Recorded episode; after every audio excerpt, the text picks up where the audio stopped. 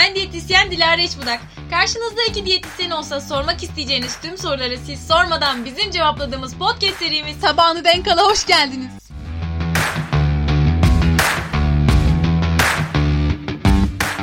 Herkese merhabalar. Yeni sezonumuza hoş geldiniz. Bu sezonda konuklar alarak başlayacağız ama ilk bölümümüzde çok kıymetli bir konuğumuz var. Profesör Doktor Emine Aksoydan'la başlıyoruz bu sezona. Aynen. Kendisi bizim aynı zamanda Başkent Üniversitesi'nden de hocamızdı.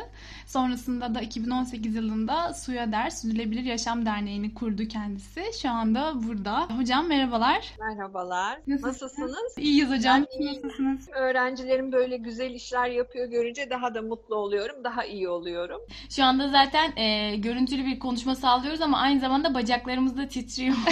Evet. Hocamızla böyle bir görüşme sağladığımız için. Hocam biraz kendinizden, biraz SUYADER'den bahseder misiniz? Tabii. Ben Hacettepe Üniversitesi Beslenme Diyetetik bölümünü bitirdikten sonra yüksek lisans ve doktoramı halk sağlığı alanında yaptım. Tabii ki bu bana çok farklı görüş açıları kattı. Bu anlamda çok mutluyum. İyi ki farklı bir alanda yapmışım diye. Sonra tabii öğretim elemanı ve öğretim üyesi olarak devam ettim meslek yaşantıma. 2018 yılında artık daha farklı bir şeyler yapma ihtiyacı hissettim. Ve işte Sürdürülebilir Yaşam Derneği'ni kurdum. Şimdi bu dernekle birlikte sürdürülebilirlik konusunda toplumun farkındalığını artırmaya çalışıyoruz. Neyle ilgili? Her türlü sürdürülebilirlik çok geniş bir kavram çünkü. Bu kavram kapsamındaki her konuyu detaylı ele almak mümkün değil. Zamanımız yetmez buna ama önce biraz kendi mesleki alanımdan başlayarak yani tarım ve gıdanın üretimi, üretim aşamasından sonra masamıza geliş yöntemleri, hangi süreçlerden geçiyor, neler oluyor, sağlıklı gıdaya nasıl erişiriz boyutunda ve gıdamızı tüketirken dünyaya, gezegene zarar vermeden nasıl tüketiriz noktasında ağırlıklı olarak. Ama onun dışında tabii ki hak temelli yaklaşımlar var. İnsan hakları, yaşlı hakları, çevre hakkı, çocuk hakkı gibi hak temelli yaklaşımla bu çalışmalarımızı sürdürmeye çalışıyoruz. 2 yıla yaklaştı derneği kurma sürecimiz. Yani Ekim ayında 2 yılımızı doldurmuş olacağız Ekim sonunda. Gayet iyi gidiyor. Bir uluslararası kongre yaptık. Sizler de çok büyük destekler verdiniz o kongremize.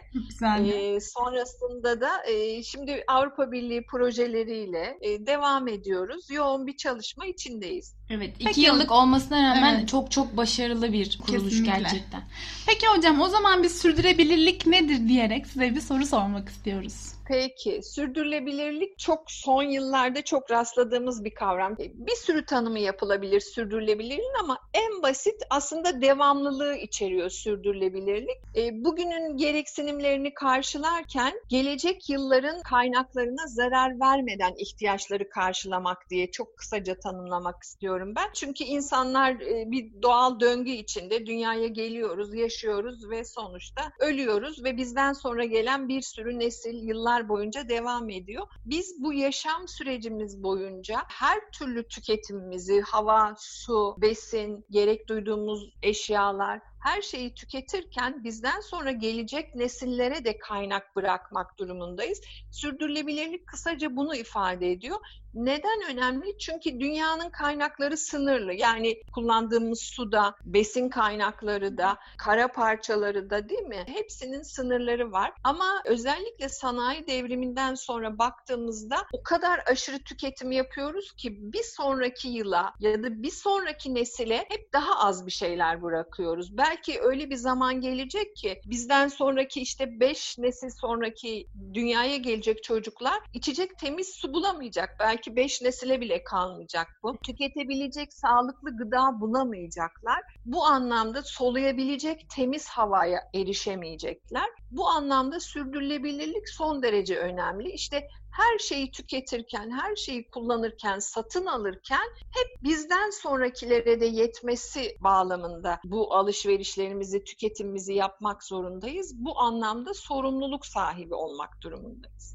Aslında gerçekten şu anda sanki sonu yokmuşçasına bir tüketim çağı içerisindeyiz her anlamda ama bugün konuşacağımız şey, evet, sürdürülebilirlik kavramı hayatımızın her noktasında olabilen bir kavram ama bizler bir diyetisyen olarak sürdürülebilir beslenme kavramına girmek istiyoruz. Evet. Peki hocam, sürdürülebilir beslenmeyi nasıl açıklayabiliriz? sürdürülebilir beslenme belki de sürdürülebilirlik kavramı içindeki en önemli konulardan bir tanesi. Neden? Beslenme dediğimizde doğrudan aklımıza tarım geliyor. Tarım olmazsa beslenme olmaz ve tarım dünyadaki örneğin su kaynaklarının %80'ini kullanarak yapılıyor. Ya da işte bitkisel kaynaklar, toprağı çok fazla anlamda miktarda tarım için kullanıyoruz. Bu anlamda sürdürülebilir beslenme son derece önemli. Neden önemli? Eğer biz tarım yapacak arazi bulamazsak, yetiştirdiklerimizi sulayacak su bulamazsak bir süre sonra yiyecek hiçbir şey bulamayacağız. Yani sadece bitkisel kaynak olarak düşünmeyelim bunu. Hayvansal kaynakların üretimi için de arazi gerekiyor. Onların doğal beslenebilmesi için su gerekiyor. Dolayısıyla bizim tükettiğimiz her şey için toprak gerekli, arazi gerekli, bir çevre gerekli ve su gerekli. Bu yüzden biz sürdürülebilir beslenmeyi son derece önemsemeliyiz ve hatta ben bu derneği kurduktan sonra şuna karar verdim. Aslında beslenme diyetetik bölümü eğitimlerinde mutlaka sürdürülebilirlik konusu müfredata girmeli ve tarımla birlikte konuşulmalı. İşte biz ne diyoruz bize danışanlarımıza? İşte şu kadar protein, şu kadar karbonhidrat, işte şu kadar sebze tüketin, şu kadar meyve tüketin ama tükettiğimiz sebze hangi aşamalardan geçerek bizim masamıza geliyor? Sağlıklı mı acaba satın aldığımız sebze? Örneğin tarım ilaçları kullanılmış mı? Kullanıldıysa bu bizim sağlığımız için, bizden sonra gelecek nesillerin sağlığı için önemli konulardan bir tanesi. Bu anlamda sürdürülebilir beslenmenin bir takım olmazsa olmazları var. Bunlardan bir tanesi örneğin yerel beslenme. Ne demek yerel beslenme? Kendi yaşadığımız yerde yetişen besinler. Bu neden önemli? İthal besinler ya da çok uzak alanlardan gelen besinleri tükettiğimizde ciddi bir şekilde sera gazı salınımına neden oluyoruz. Zaten son yıllarda bu kadar çok konuştuğumuz küresel ısınma, iklim krizi dediğimiz kavramlar sürdürülebilirliğin en önemli kavramları. Onlar neden ortaya çıkıyor? İşte sürekli sera gazı salıyoruz atmosfere ve artık dünya yaşanamaz bir hale geliyor. Bakın işte yıllar içindeki değişimler, havaların ısınması değil mi? Ekim ayındayız. Hala çok sıcak. Doğru dürüst kar yağmıyor. Bütün bunları düşündüğümüzde sera gazı salınımını en aza indirmek, karbon salınımını en aza indirmek için yerel besleneceğiz. En yakınımızda yetişenden. Bir diğeri hayvansal kaynakların üretimi aşamasında aşırı miktarda karbon salınımı ortaya çıkıyor. Bu yüzden mümkün olduğu kadar hayvansal besinlerden uzak kalıp bitkisel besinlerle beslenmek durumundayız. Aslında hemen şu soru gelebilir. Peki bitkisel besinler bizim besin ögesi gereksinimimizi karşılıyor mu? Kesinlikle karşılar. Sizler de çok iyi biliyorsunuz. Kuru baklagiller var değil mi? Yağlı tohumlar var. Protein açısından son derece zengin. Bunları diğer tahıllarla birleştirdiğimizde protein kalitesini artırabiliyoruz. Bu nedenle mümkün olduğu kadar en az düzeyde hayvansal besin, daha fazla miktarda bitkisel besin tüketmek. Bir diğer konu yerel üreticiden bir şeyler satın al. Çünkü endüstriyel tarım aslında dünyaya en büyük zarar veren noktalardan bir tanesi. Çok fazla su tüketimi var, çok fazla arazi tüketimi var, çok fazla sera gazı salıyor, tarım ilaçları kullanılıyor endüstriyel tarımda. Bu nedenle mümkün olduğu kadar yerel, küçük üreticiden satın alarak onların ayakta kalmasını sağlamak. Aslında bu pandemide bir sürü dersler çıktı beslenme açısından değil mi? Ne oldu? Evlerimizden dışarı çıkamadık, market rafları boşaldı. Niye? Uluslararası ulaşım kapandı. Ne yaptık? En yakınımızda yetişen, en yakınımızda ulaşabildiğimiz besinlere hepimiz koştuk. O yüzden yerel üreticinin desteklenmesi önemli. Bir diğeri işlenmiş, paketlenmiş besinlerden uzak durmak. Bütün bunlar çünkü paketlenirken birincisi katkı maddesi, sağlığa zararlı. Diğeri de çok fazla süreçten, prosesten geçtiği için gene karbondioksit salınımına neden oluyor ve iklim krizini tetikleyen konulardan bir tanesi. Bitkisel kaynaklar son derece önemli dedik. Şöyle bir konu daha var. Özellikle bitkisel sebze ve meyvelerin atıklarıyla ilgili bir başka konu sürdürülebilir beslenme. Gıda atıklarının azaltılması. Ne yapıyoruz? bir sürü tüketmeyeceğimiz besin satın alıyoruz, hı-hı, ve bunların çoğu, gıda atıklarının %50'si sebze ve meyvelerden oluşuyor. Hı-hı. Ki her bir sebze meyvenin üretiminde bir sürü su harcıyoruz, bir sürü toprak kullanılıyor. Bu anlamda gıda atıklarını azaltmak sürdürülebilir beslenmenin en önemli konularından bir tanesi. Yiyebileceğimiz kadar satın almak, tabağımıza porsiyonlarken yiyebileceğimiz kadar tüketmek, tüketemediklerimizi daha sonra kullanmak üzere sağlıklı yollarla saklamak, dondurmak, turşu yapmak, reçel yapmak gibi bunun pek çok sağlıklı yöntemi var. En önemli konular sürdürülebilir beslenme ile ilgili bunlar.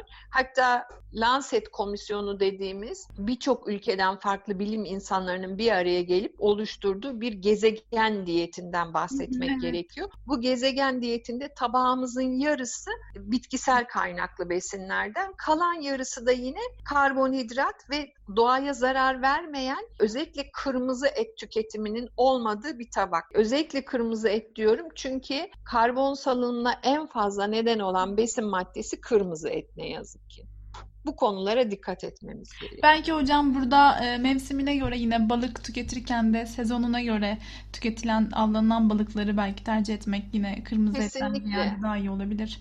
Aslında... Değil mi? Balık tüketimi ve mevsimde, belki de onu söylemeyi atladık, işte mevsimsel beslenme, evet, değil mi? Yani biz öğrenciyken bize şöyle öğretirdi hocalarımız, işte örneğin kışın patlıcan sakın yazmayın menüye çünkü patlıcan kış sebzesi değildir. Ama şimdi pazara çıktığınızda, markete gittiğinizde 12 ay patlıcan görüyorsunuz. Bu aslında mevsimsel bir tüketim değil, değil mi? Yaz sebzeleri, meyveleri var, kış sebze meyveleri var. Dolayısıyla tüketimde dikkat etmemiz gereken konulardan bir tanesi de o mevsim ne yetişiyorsa onu tüketmek. Çünkü diğerleri serada yetişiyor ve yetişmesi için daha fazla ilaç kullanılması gerekiyor. Daha fazla doğaya zarar veriliyor. O yüzden mevsiminde sebze meyveyi de, dediğimiz gibi hayvansal kaynaklardan da balıklar tabii ki. Hem zaten biliyorsunuz çok daha sağlıklı kırmızı etten.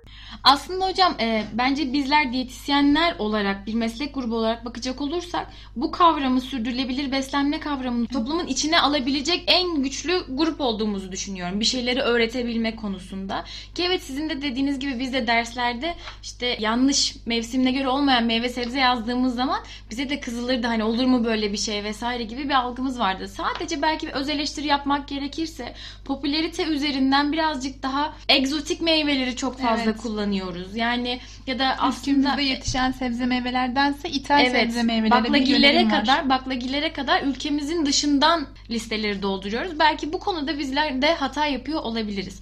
Dediğiniz gibi burada önemli olan şey, evet, doğaya olan zararı ve su kavramı bizim için. Burada su ayak izini, aslında şöyle, karbon ayak izini çok fazla duyuyoruz. Uzun yıllardır duyuyoruz ama su ayak izine yeni alışmaya başladık. Bu kavramı duymaya başladık. Su ayak izini anlatacak olursak ne olarak anlatabiliriz? Su ayak izi bizim ürettiğimiz herhangi bir şey, üzerimize giydiğimiz tişört, ayağımıza giydiğimiz ayakkabıya kadar üretimin ilk başladığı noktadan bizim kullanımımıza gelene kadar ki olan süreçte onun üretimi için harcanan sudan bahsediyoruz. Örneğin bir tişörtten bahsedecek olursak, işte diyelim ki pamuklu bir tişört giyiyoruz.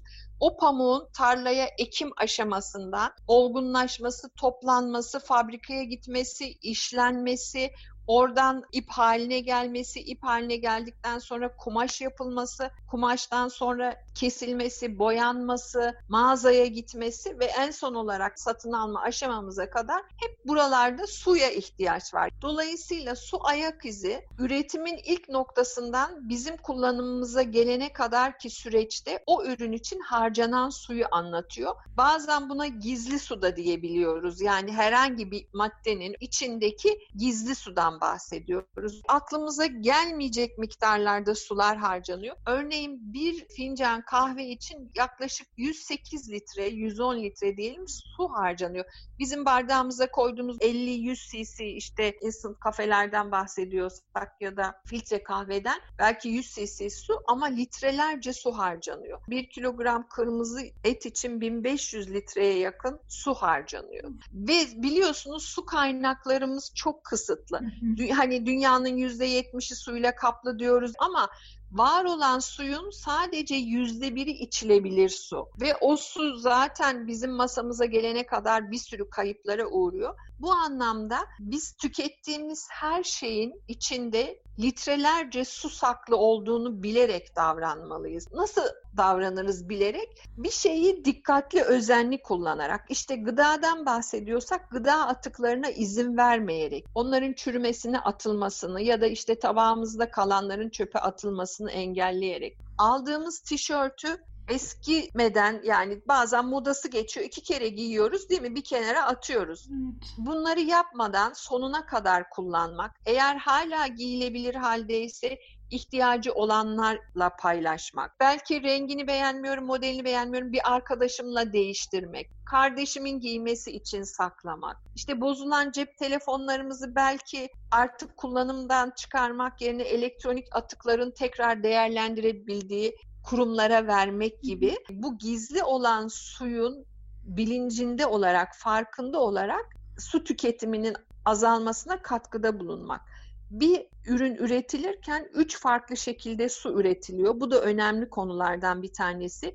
Yeşil, mavi ve gri sudan bahsediyoruz. Yeşil su dediğimiz yağmur suyu. Yani yeryüzüne yağan yağmur suyu. Peki yağmur suyu bir şeylerin üretimi için gerekli mi? Kesinlikle gerekli. Örneğin işte yağmurla sulanan, yani yağmurun yağması için dua eden çiftçileri biliyoruz değil mi? Normalde sebze meyve üretiminde, tarımsal üretimde yağmur suyu son derece önemli. Özellikle ormanlık alanlarda yetişen takım bitkiler ya da mobilya için örneğin işte ağaçlar kesiliyor, mobilya yapılıyor. Onların çoğu yağmur suyu. Onun dışında mavi su dediğimiz şey de yeraltı ve yerüstü sularından, yani doğal su kaynaklarından bahsediyoruz ki evlerimizde kullandığımız su bile mavi su aslında. Dolayısıyla onlar da sınırlı, biliyoruz, belli bir sınırı var, bir süre sonra bitecek. O yüzden su tüketimimizde bunlara çok dikkat etmek gerekiyor. Ben ne yapıyorum şimdi? Örneğin meyve sebze yıkadığım sularla işte bir küçük minik bahçem var, oradaki bitkileri suluyorum. Ya da en kötüsü bir kovaya biriktirip tuvaletlerde bile kullanabiliriz. Çünkü biliyoruz ki bir klozetin düğmesine bastığımızda en az 9 litre su harcıyoruz değil mi?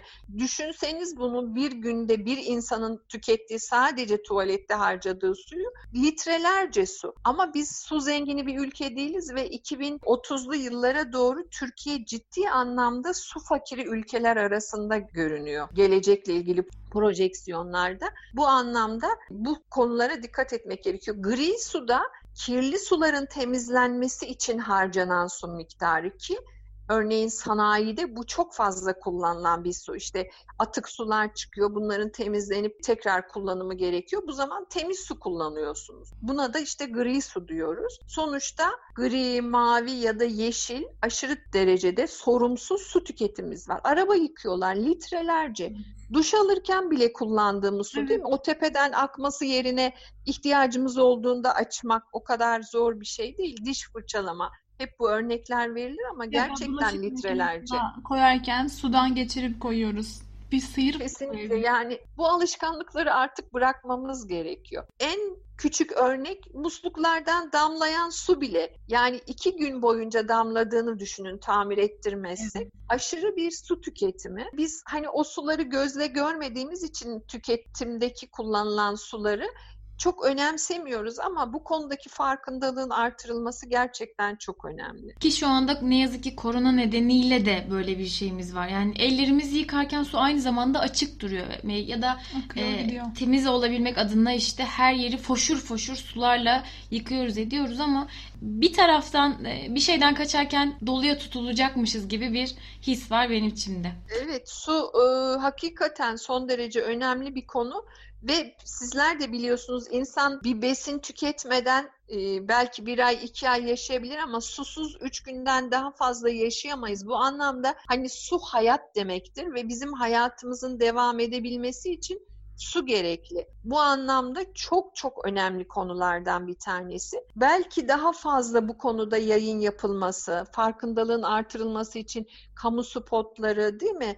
Durumun ne kadar vahim olduğunu gösteren yayınlar çoğaltılabilirse, bu konuda farkındalık artıyor. Yakın zamanda evet, Yarının Suyu 2,5 evet. Çok etkili. Mesela o tür yayınlar, hatta o belgeseli herkesin izlemesi belki zorunlu kılınmalı. İster istemez etkileniyorsunuz ve oradakiler, hani o susuz kalınan dönemde yaşananlar, inanın belki 10 yıl, belki 20 yıl sonra yaşanacak şeyler. Çünkü suyu olmadığı için ne yapıyor? Hırsızlık yapıyor. Öbürünü öldürüyor suyunu alabilmek için. Psikolojiniz bozuluyor. İçmek için su yok, kullanmak için su yok. Bütün bunlar aslında hiç de senaryo değil. Yani bizi gelecekte bekleyen durumlar. Kesinlikle hocam.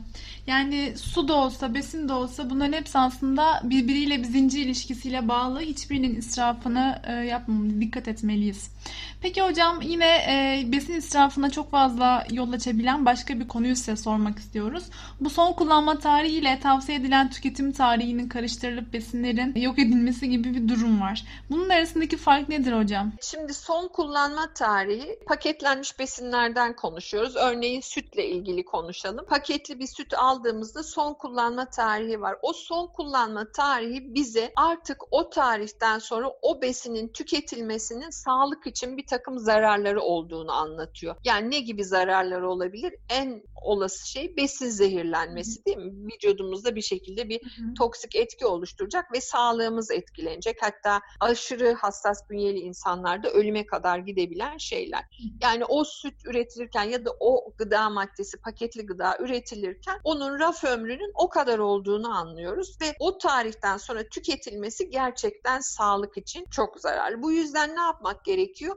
Evde varsa o tür paketli besinlerin, son kullanma tarihi olan besinleri daha önceden, o tarihe erişmeden tüketip o riskten kurtulmak gerekiyor. Tavsiye edilen tüketim tarihi de o tarihe ulaştığımızda o besinin tüketilmesi sağlık için zararlı değil ama artık bazı kişilerde, özellikle hassas kişilerde bir zarar ortaya çıkabileceğini, ama o besinin hala o belirtilen tarihte tüketilebileceği anlamına geliyor. İkisi birbiriyle karıştığı için tavsiye edilen tüketim tarihini geldiyse eğer o besinleri atıyorlar. Bu hiç olmayacak bir şey. Tavsiye edilen tüketim tarihi yaklaşan besinleri marketlerden toplayıp gıdaya erişemeyen milyonlarca aç insan var dünyada. Ülkemizde de öyle. Örneğin o insanların erişimine sunulabilir. Şimdi bir sürü belediye yaptı. Gittikçe de sayısı artıyor. Gıda bankaları var mesela. Evet. Yurt dışında çok yaygın. Gıda bankalarına o besinler getiriliyor. Tabii ki bir gün, iki gün önce kalmış değil de daha bir ay, iki ay olan örneğin tarihlerde. Onlar gıda bankacılığından ihtiyacı olan insanlara, o besinleri parayla satın alamayacak durumdaki insanların tüketimine sunuluyor. Atma çok büyük bir israf gerçekten. Dolayısıyla tavsiye edilen tüketim tarihi, o besinin artık o tarihten sonra tüketilmemesi gerektiğini anlatmıyor bize. Ama ne oluyor? Yavaş yavaş artık besin değerini kaybetmeye başlıyor ve tehlikeli hale gelmeye başlıyor. Ama yani ilk bir ay içinde, ilk 15 gün içinde hala tüketilebileceğini anlıyoruz. Hocam şimdi yayının sonlarına doğru geliyoruz ama biz bunu konuşmadan kapatmak istemiyoruz. Suya Derin de aslında kurucu üyelerinden olduğu çok yeni bir oluşum. Türkiye Organik Ağı'nı konuşmak istiyoruz. TORA. Yanılmıyorsam TORA hakkında bir bilgi verecek olsak, çünkü bu çok çok yeni bir oluşum ama bizim için kıymetli. Türkiye'deki sebze ve meyveler, daha doğrusu gıda ürünleri üretilirken çok farklı yöntemlerle üretiliyor. Bunlar işte endüstriyel tarım dediğimiz ya da konvansiyonel tarım dediğimiz, daha örneğin tarım ilaçlarının yaygın kullanıldığı, daha fabrikasyon yöntemler. Organik tarım var, başka bir boyutu olan. Organik tarım yapmak son derece zor bir şey, sizlerin de bildiği gibi. Bir sürü koşulu var bunun. İnsanlar hala bir besinin organik mi üretildiği, doğal mı üretildiği, sağlığa zararlı ya da zararsız mı üretildiği konusunda yeterince bilgi sahibi değiller. TORA, sürdürülebilir organik tarımın ne olduğu, bu besinlere nasıl ulaşılması gerektiği konusunda toplumun farkındalığını artırabilmek amacıyla kuruldu. TORA üyesi olabilmek için bir takım koşullar var. Eğer üreticiyseniz, gıda üreticiyseniz kesinlikle organik gıda üreten bir firma olmanız gerekiyor. Buna sadece firmalar, STK'lar, sivil toplum kuruluşları değil, aktivistler de katılabiliyor. Çeşitli inisiyatifler katılabiliyor ama bu konuda daha önce çalışma yapmış olmaları ya da bundan sonraki çalışmalarında bu konulara ağırlık vermiş olmaları koşulu bekleniyor burada. Şimdi örneğin yarın sabah tekrar bir toplantısı var TORA'nın. Şu anda kuruldu ama tüzükleri, yönetmelikleri hazırlanıyor. Son şekli verilmeye çalışılıyor. Gittikçe TORA'ya üye olan kuruluşların sayısı artıyor. Ama çok önemli sınırlılıkları var. Yani ben endüstriyel tarım yapıyorum, TORA'ya üye olayım diyorsa eğer bir kuruluş asla buna izin verilmiyor. Ve yapacağı çeşitli farkındalık çalışmalarıyla insanlara sürdürülebilir tarım nedir, sürdürülebilir gıda ürünleri nasıl üretilir, hangi koşullarda ve biz nasıl ulaşırız buna ve doğrudan birinci elden araya aracılar girmeden yerel üreticilerin, organik tarım yapan, sağlıklı tarım yapan üreticilerin tüketiciyle herhangi bir aracı olmadan buluşmasını sağlayacak uygulamalarda bulunacak. Dediğiniz gibi son derece önemli bir topluluk oldu. Evet. Ellerinize sağlık hocam. Yani sizler de dilinize sağlık hocam. Ben de teşekkür ediyorum. Sağ olun. Hakikaten çok önemli bir konuya değinmişsiniz. Ben de size çok teşekkür ediyorum bu konularla ilgili duyarlılığınız için. Umarım farkındalığı artırmak için denizde küçük bir damla da olsa bir katkım olmuştur. Sizlere de ben çok teşekkür ediyorum. Çok büyük katkınız oldu hocam. Çok teşekkür ederim. Sağ olun. Ben teşekkür ediyorum. Görüşmek üzere. Hoşçakalın. Görüşmek üzere hocam. Evet Dilara, Bir Tabağını Denk Al yayının da sonuna geldik. Evet. Bugünkü konuğumuz gerçekten Emine hocamız bizi çok bilgilendirdi. Umarım daha farkında olduğumuz, daha güzel, daha suya, besine, her şeye daha fazla önem verdiğimiz günler bizi bekliyordur diyelim. Evet. Bizi daha önce dinleyenler varsa aranızda, yani bu ilk bölüm değilse, ne kadar böyle titreyerek karşısında konuştuğumuzu, ne kadar ciddi olduğumuzu, ne kadar böyle hocam olduğumuza farkındalardır. Çünkü gerçekten Emine Hoca bizim için kıymetli olduğu gibi bu alanda da çok kıymetli bir isim. Onunla bu yayını, ortak yayın yapmak çok önemliydi. Tekrar teşekkür ederiz. Hem ona hem de Sürdürülebilir Yaşam Derneği'ne buradan tekrar teşekkür ederiz. Evet efendim, bir sonraki haftalarda biz bu arada geri geldik yani artık fark etmişsinizdir. Bir sonraki haftalarda başka konularla görüşmek üzere diyoruz. Hoşça kalın. Esen kalın.